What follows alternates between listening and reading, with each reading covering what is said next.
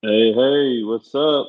We're doing a special episode tonight. I am not in the typical studio tonight, so if we run into any issues, I'm sorry ahead of time. But, yeah, so I'll go ahead and bring on my special guest, and he's very special, Kareem.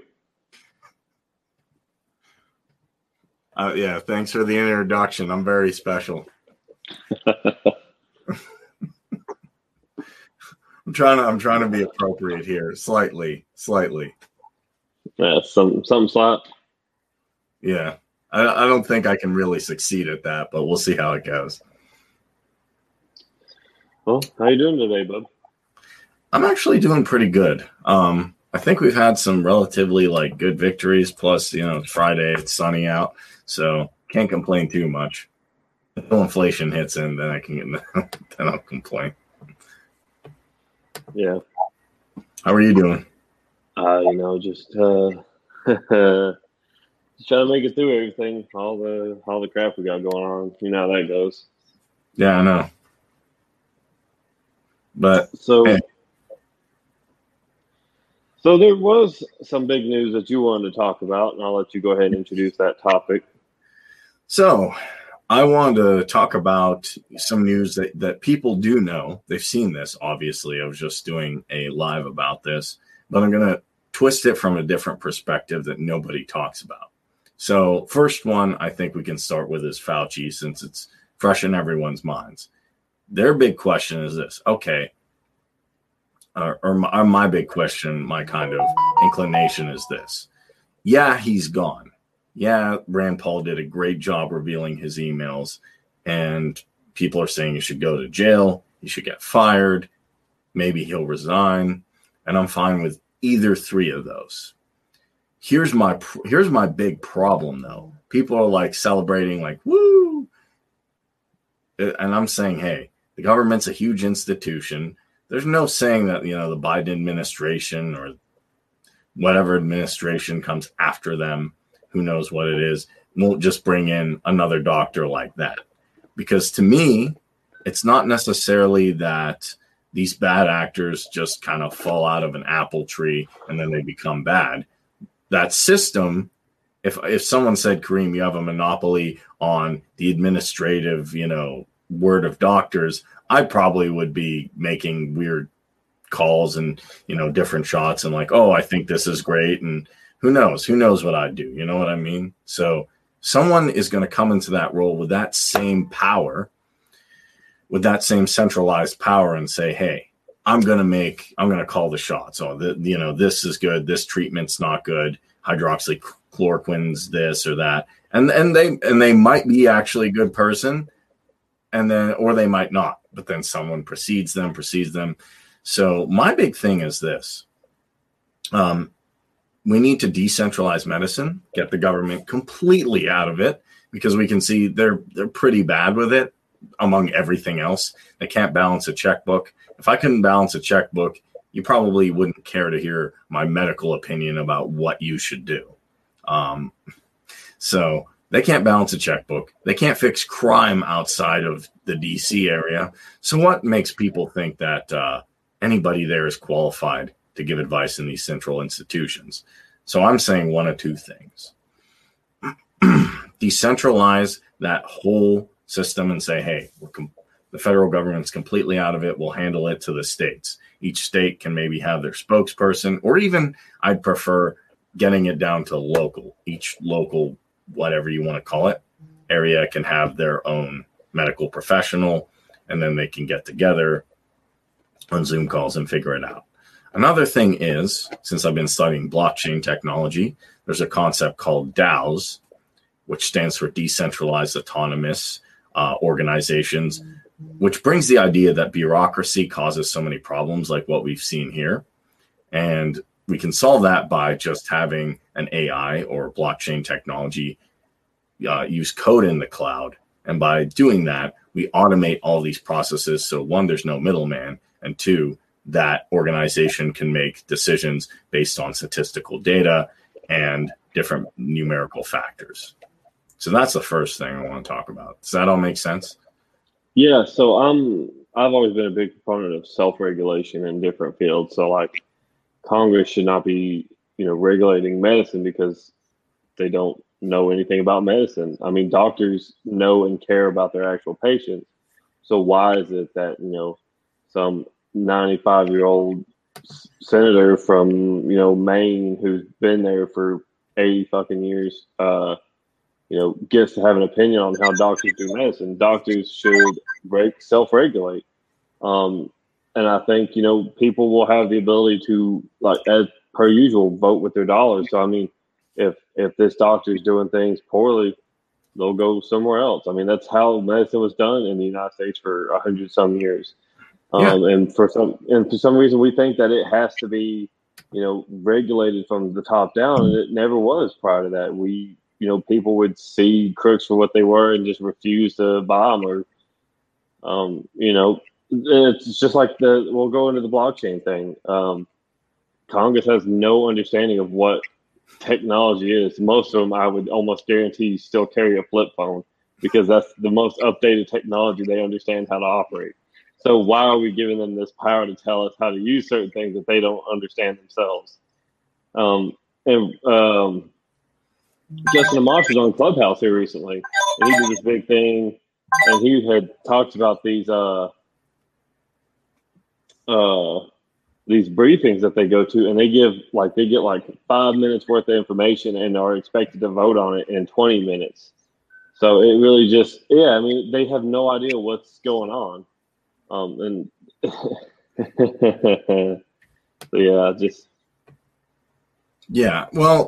think that's the inherent problem is when you have centralized power, you have people who have no idea what's going on. You want them to make a decision on something. And then when they make a decision on something, it's not only ill-informed, they're going to say, hey, this is how things should work. It's like having me literally, say, okay, Kareem, you and all your friends who talk about the blockchain make decisions on how car mechanics should regulate. Well, I'm not terrible with cars, but I'm not an expert on them. And when you just get people who, I think most of Congress are lawyers, and you get all these people who have never, ever honestly heard of, a smartphone or the blockchain or anything like that, I don't think they should be involved in not only technology, but medicine. Let people come up with decentralized solutions, and that will solve this whole Fauci problem once and for all. And that's the problem I see. Everybody's just like, okay, cool, he's gone. Okay, that's kind of like giving me like a little bit of pain medication, say, hey, you're good to go, right? I'm like, no, I'm not cured. Get rid of this bureaucracy. Make it go away. And not just make it go away by saying, hey, I don't like it. Let's come up with, like when I used to do ICOs, which stand for initial coin offerings. That's kind of how I got my start into learning all this crypto stuff. I saw that there are tons of people like, hey, we're going to build this Ethereum blockchain thing where we can literally get doctors to chat with you and you can pay it forward like this. So that's almost creating free healthcare in a way. So I think everything that all these people say they want, if they really want it, or if they, aside from the power aspect, if they really, really want it, it can be done through the free market and specifically the blockchain. Yeah. Well, the other thing too is, Fauci's been disgustingly idolized by some people and just treated like Satan by others. He's just a bureaucrat. That's all he is. He's a political figurehead for the CDC within the United States government. And he's, in my opinion, he's in the same boat as like most politicians. He gets maybe a 5-second brief and then goes and talks about it. And that's why he flip-flopped every 10 seconds. Every time he was on camera, he had a different opinion on stuff, probably because it was changing faster than they could update them. But it really shouldn't be this decision where, one doctor gets to tell all the rest how to do things. And that's, they'll scream from the mountaintop, oh, trust the science. But yet, throughout history, science has been proven wrong time and time again.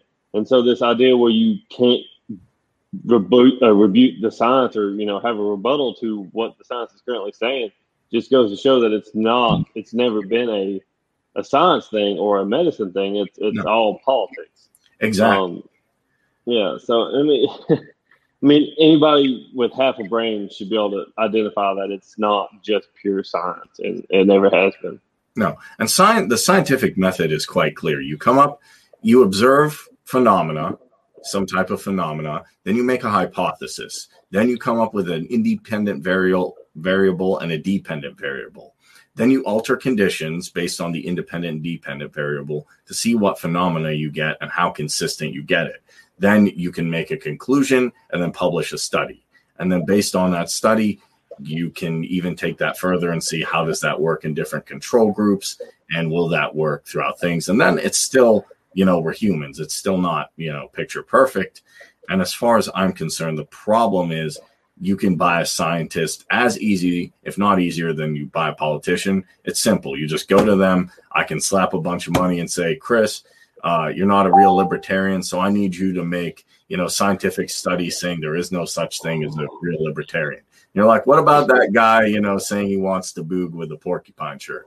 Say he's a Republican, you know, because he liked one Donald Trump post. Oh, okay, cool. Well, we did that.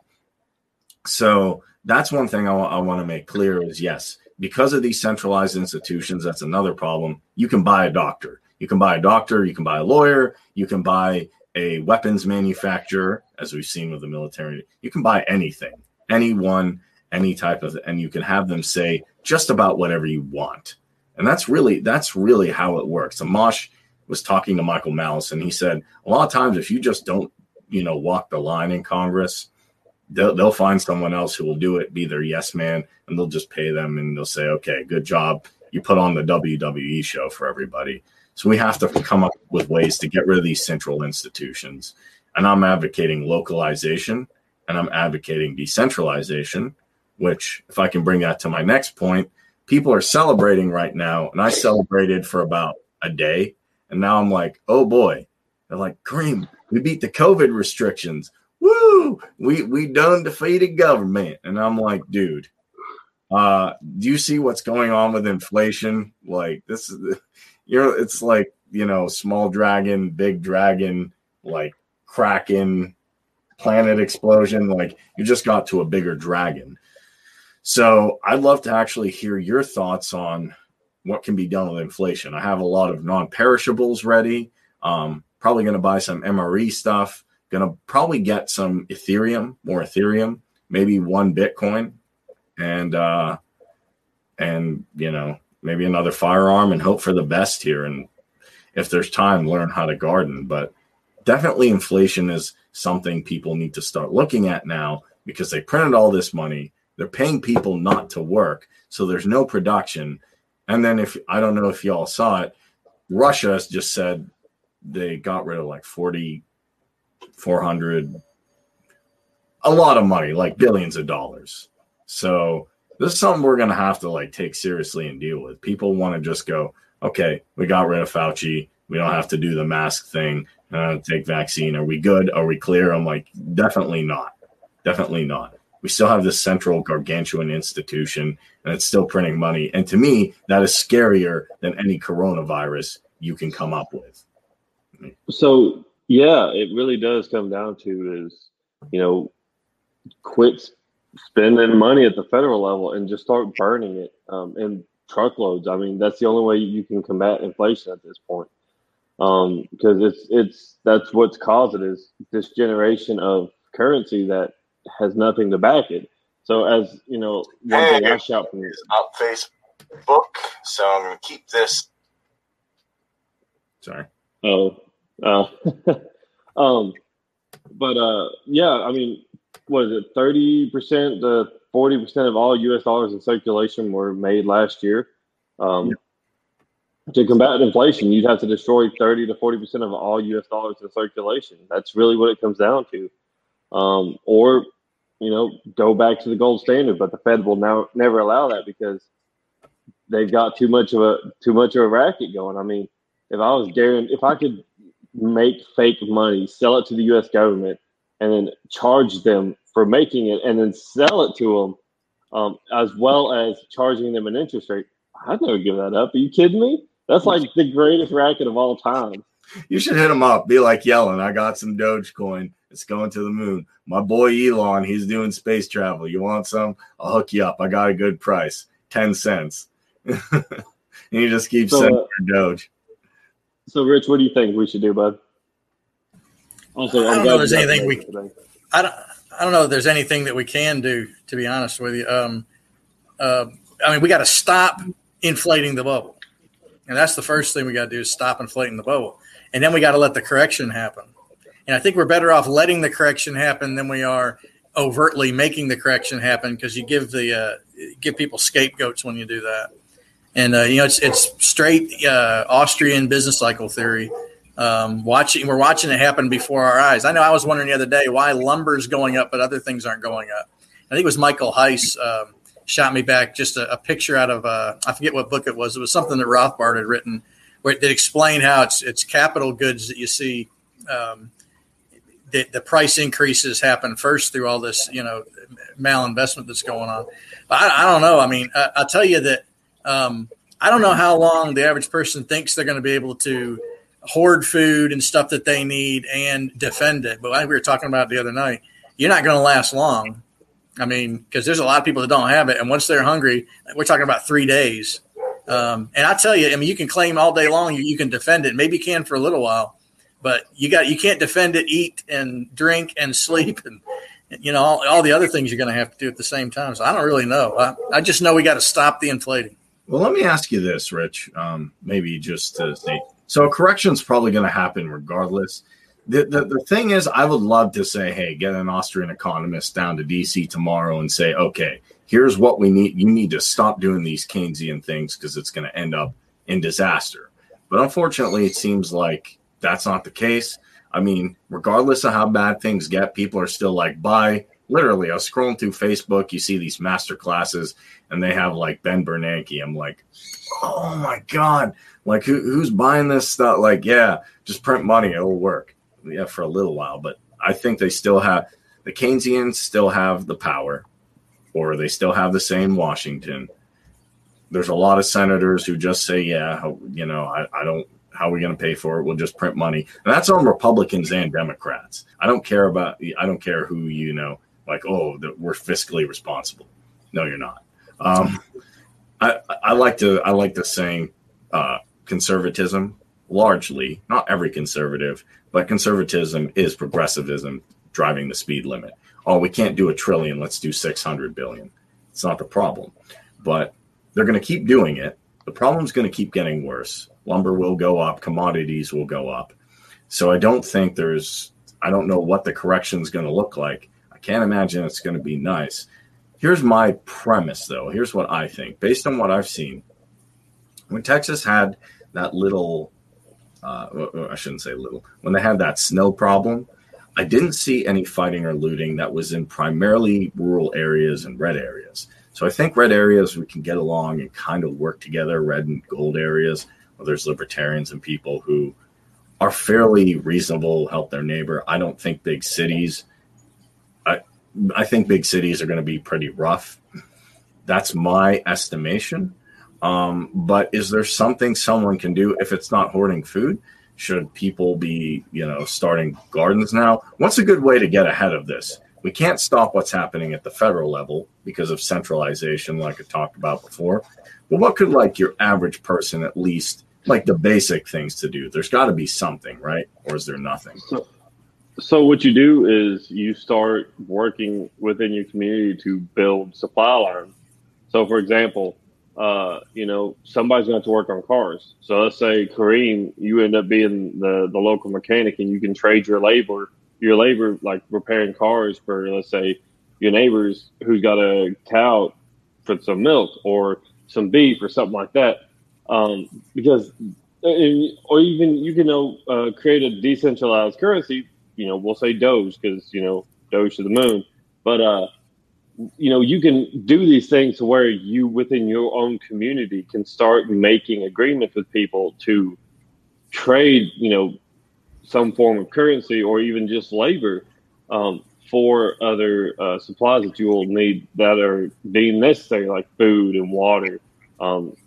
It really will just, and it's going, and I agree with you, it's going to get, if it corrects itself hard and completely corrects itself, it's going to be bad. You're going to see one of two things, either mass exodus from large cities into rural areas, destroying rural areas, or you're going to see a lot of fighting, and it's going to be people who are starving. You're going to see massive layoffs. You're going to see people losing their house, their car, everything. And it's going to get nasty because people are less prone to work with people that they don't know when they're not used to it. Out like where I live at, out in East Tennessee, a lot of people are used to just kind of bartering on stuff anyways, like I was talking to a guy like a couple months ago about buying some hay, and he said, well, I'm not in season right now to sell, but he says, in a couple months when I've got some for you, he said, I'll sell it to you for this much. And I said, well, what if I trade you some ammo? And he's like, that's fine. Mm-hmm. It's stuff like that. You can see, this kind of barter and trading system in certain areas, but, cities won't have that luxury because their entire economy is built on importing stuff into those cities. There's not a whole lot of agriculture in New York City. And you don't see many cows walking down Broadway. So Bloomberg said it's easy to plant stuff. You just put seeds in the ground and throw water. Or I forget exactly what he said, but it was funny. Yeah, it's going to get real bad before it gets real good. And I really do hate that it's going to. I guarantee it's coming. Yeah, well, I think now's the time if, you're – no, I'm not saying I'm Mother Teresa or nothing. I'm I can be a pretty weird dude. Sometimes I get angry and, obviously we're all self-interested, just keeping it real. The individual is the smallest minority, as Ayn Rand said. That being said, I think it's at least worth some water now to tell people, hey, this is coming down the pike. At least do a little bit of something. Heck, buy $10 of Bitcoin, get a little bit of food. You don't get a little bit of a few water bottles. If you get an MRE or something like these, I see things that for $200, they'll send you 4 months worth of food. So, that could be good. Just to suggest that, I think that's reasonable. I think one good thing will come out of this, as bad as this will be. A lot of conservatives and more neocon types and even some Trumpsters have been like, well, Kareem, I like the idea of America not being a world power, but, if America is not a world power, something terrible will happen. These guys will take over. This guys will take over. China will take over. And I'm like, Scott Horton made a good point of antiwar.com. If you ever have a chance to check out Scott Horton, highly recommend it. He had the book Enough Already in the War on Terror. And he said China can't really afford to do what we're doing. We can't afford to do what we're doing. 200 bases in all these countries. So at least you like the story I shared, Iran and Saudi Arabia, because, Sleepy Joe's incompetent, which is good. They're sitting down and saying, how can we work stuff out? We're fighting in the region. We need to solve it. And I'm saying the same for the big thing is Israel-Palestine should be, should we be Israel first or greatest ally for whatever reason, give them print more and give them billions of dollars, or should we Hamas? And I'm saying Hamas was actually created by them, which is another story. But I want to drive the point: why are we involved? Why are we giving money to the both sides? Why is money even going there? What if we said, hey, you guys figure it out on your own? I bet you they'd sit down and say, okay, how can we do some free trade agreement? What can we do? Not saying it'd be perfect. I'm not saying the world would, everybody get along. There'd be conflict. But I think when we're not the empire anymore, yeah, there's some bad things that would happen. But overall, I think people could still sit down at the table and figure it out. But maybe I'm wrong. Maybe China attacks Taiwan and all these problems happen. But you let me know. I'm going to have Rich answer this one on what. Kind of address that, and then I'll go after him.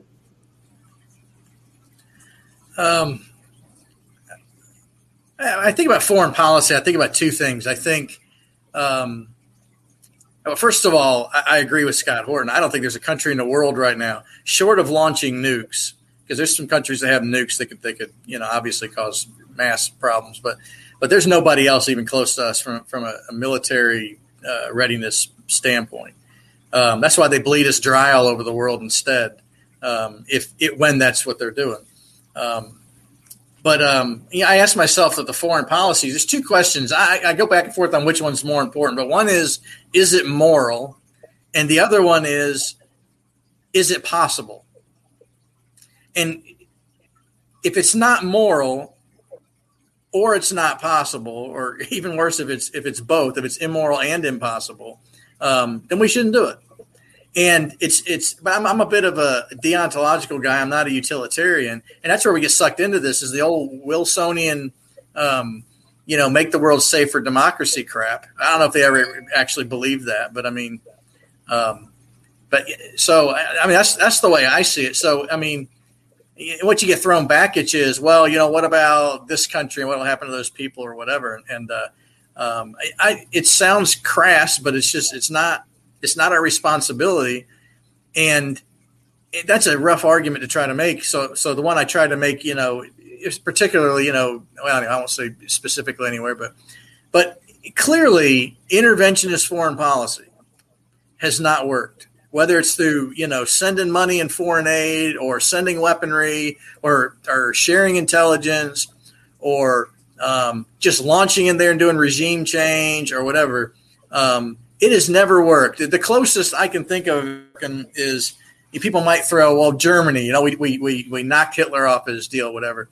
But we're not even done with that. We still got people in Germany. So I can't call that a victory yet, or victory is a bad way to put it, but a success. I can't call it a success. No. So, I mean, how long do you keep doing the same thing before you start looking around and accepting that doing more of it is not the solution to the problem of whatever the problem was getting worse? Does that make sense? No, it definitely makes sense. That's just me. So let me touch on the argument I make here all the time, which is, there is no economy on the face of this planet that can rival ours. And especially once we get government out of the way, it will just be, it'll be a rocket ship just blasting through space. That's how quickly it'll explode and, just be that powerful. And we're, and like I said, so we're the most powerful economy in the world right now. And we cannot afford to keep doing these things. If you really think China is going to blow out their spending to attack us or attack our allies or who we consider to be allies, they don't do it. More than likely, what they'll do is they'll go after Taiwan. But, they went after Hong Kong. They went after Macau.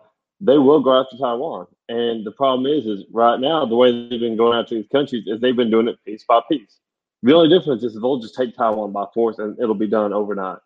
And they will eventually get Taiwan. And I'm not pretending like it's something that's not going to happen.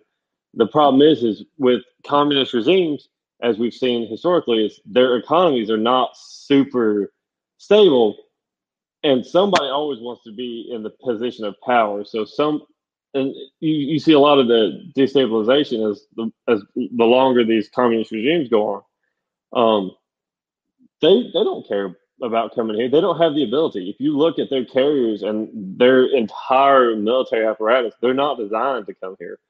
And even if they did, how many invasions in North America have you heard of that were super successful?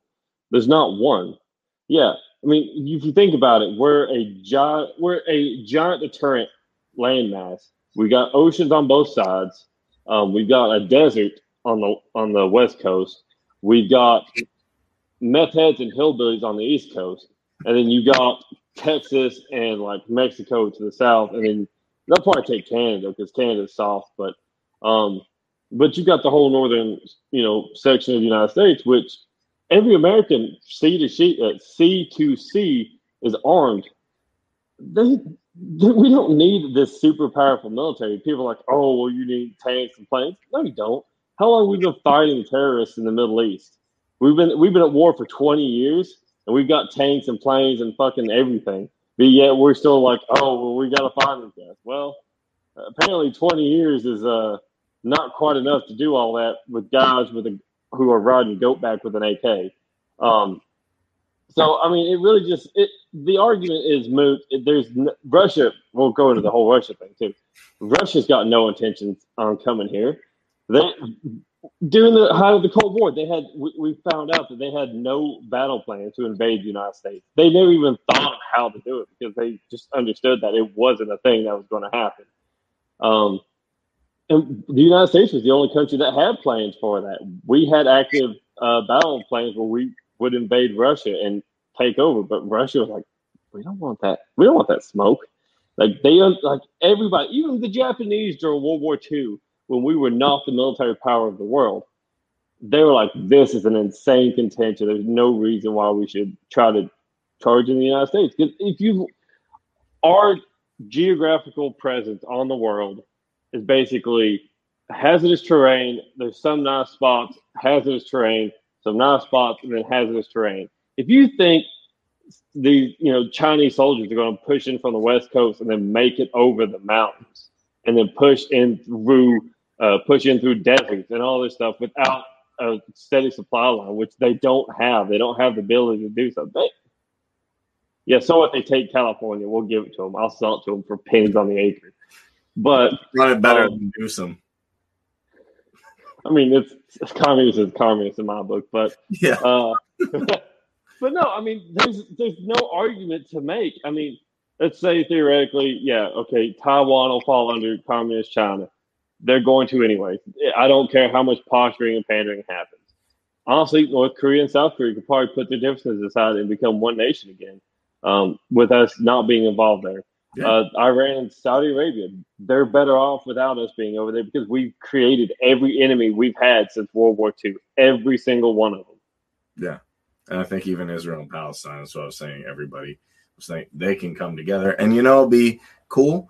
NATO is basically like all of America, but in my opinion, from what I've heard, you know, military personnel talked about it. It's like one dude, you know, they'll send like two dudes from Germany, and NATO's basically America. They're paying for everything. They're bringing all the troops. And I'm saying this is ridiculous. I'm not parroting the, you know, Cheeto Jesus Donald Trump line. Oh, they should pay the bill. I'm saying no, they should figure out what they need to do themselves. Like, after we get out of NATO, you know, fine. If Angela Merkel calls me up and says, yo, Kareem, how's it going? I say, pretty good. Like, can you and Heiss show me how to boog? I'm like, you know, get on over to my Mises event. Shout out to the Mises Caucus. He's doing it full time. He'll show you how to boog. You know, you give him some German engineering and get like some Bitcoin and some Dogecoin. Well, you know, they need to figure out how they need to secure their own countries, in my opinion. And maybe they could follow similar stuff to us, like having their own Second Amendment. That's, in my opinion, why these countries have such problems. And it's going to actually, in my opinion, this will be the good thing out of it. Yeah, there's a bad thing domestically here, especially in big cities. But I think the good thing is, without an empire looming over everybody, then they can be like, okay, how do I handle issues with my neighbor? How do I handle issues with neighboring countries? What can I do? And then I think slowly but surely we'll start to see people cooperate without, you know, the United States empire. And that's not to, and people are going to ask, is this the nation? I'm not saying no. I love the nation of America. I think it's great. There's a lot of opportunity. There's some cool people. I don't know why Carrot Top's part of it, but I'll take that. And, you know, there's a couple of weird things. I don't know why Amy Schumer's a comic. That's fine. Nation of America is pretty awesome. You get to have, you know, Second Amendment rights, free speech. There's tons of places to go. There's a lot of diversity. It's amazing. And there's a lot of opportunity here to really become wealthy. And you can't do that in most places. But the empire of America is something I'm really against because that's causing so many problems across the world. And it will be nice to see once all this thing comes back that, hey, we can't maintain the empire. We couldn't afford it in the first place. We can't afford it. So, oh, Kareem, well, you know, JoJo didn't win. You couldn't pull all those bases. Guess we're going to have to stay there. No, we're not. It's going to come back in a real bad way now because they're going to say, hey, we can't afford this base, this base, this base. And then we'll start to hopefully see them disappear. We'll hopefully get to see Europe figure out how it can work with its neighbors. maybe even the European Union falls. And then we'll get to see how Asian countries and Middle Eastern countries can interact. And it might be a nice day, even if I don't have the same wealth I had, to wake up and say, hey, people in the Middle East aren't getting bombed anywhere, or at least the tensions are down a little bit. People in South America don't have the cartel problem anymore. Okay. People in Europe, you know, are interacting with each other. They're not hostile to Russia for no reason. And they're figuring it out. And you know, China and Japan and the Koreas are figuring it out. That's what I want to see. That's what I want to wake up to. That would be amazing. I think so. Sorry, go ahead. No, and basically what I want to say is like that's my biggest. That's all the reasons I'm in the Mises Caucus.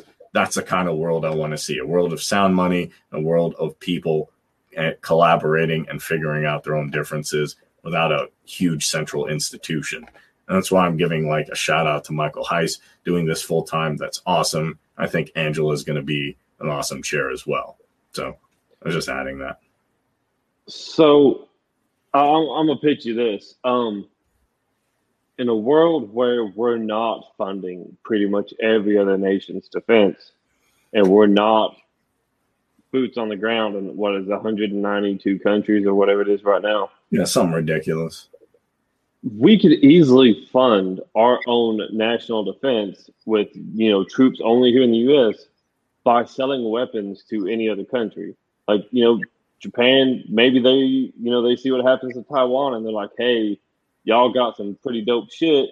You want to sell us some? We've got some money. Yeah, sure, we'll sell you some stuff. Boom. You know, we'll say Germany. Germany's like, hey, you know, those F-35s y'all had, we want some of those. How about, you know, sell it to them at a huge profit, and we could fund our own military without having to rely on tax dollars. Because everybody recognizes that the United States has there you go. Cajun, woo, Seafood Caucus.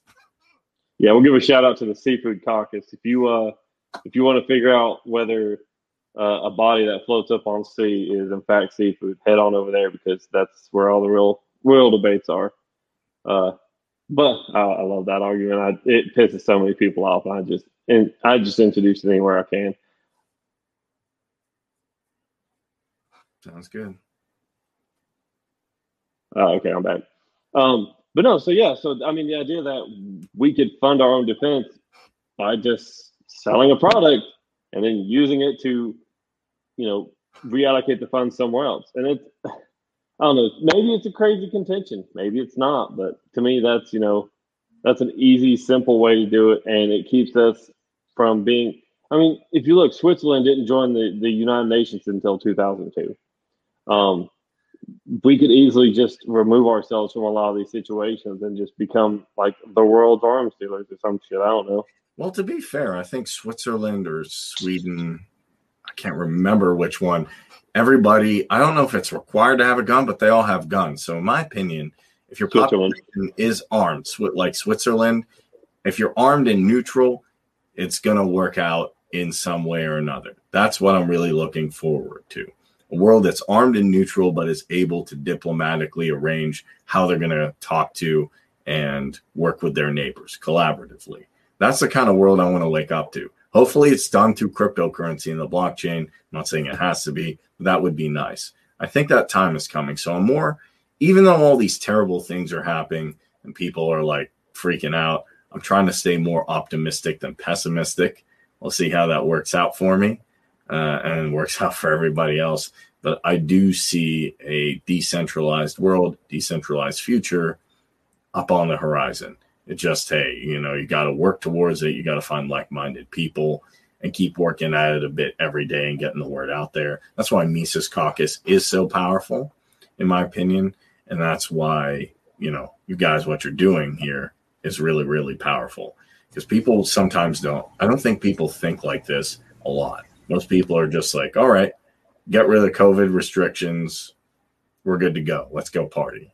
Like, well, there's more to what's going on in the world than that, unfortunately. So yeah, I was going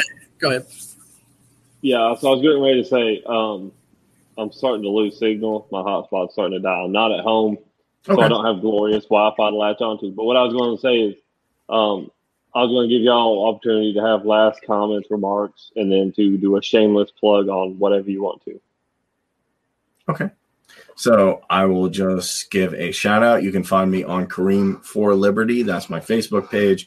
You can also find me at Kareem M. Mays. That's my official, profile page. Also, I want to give a shout out, guys, if you're interested in Ron Paul messaging, like hardcore stuff, not keeping it light, not keeping it safe, nor corporate stuff.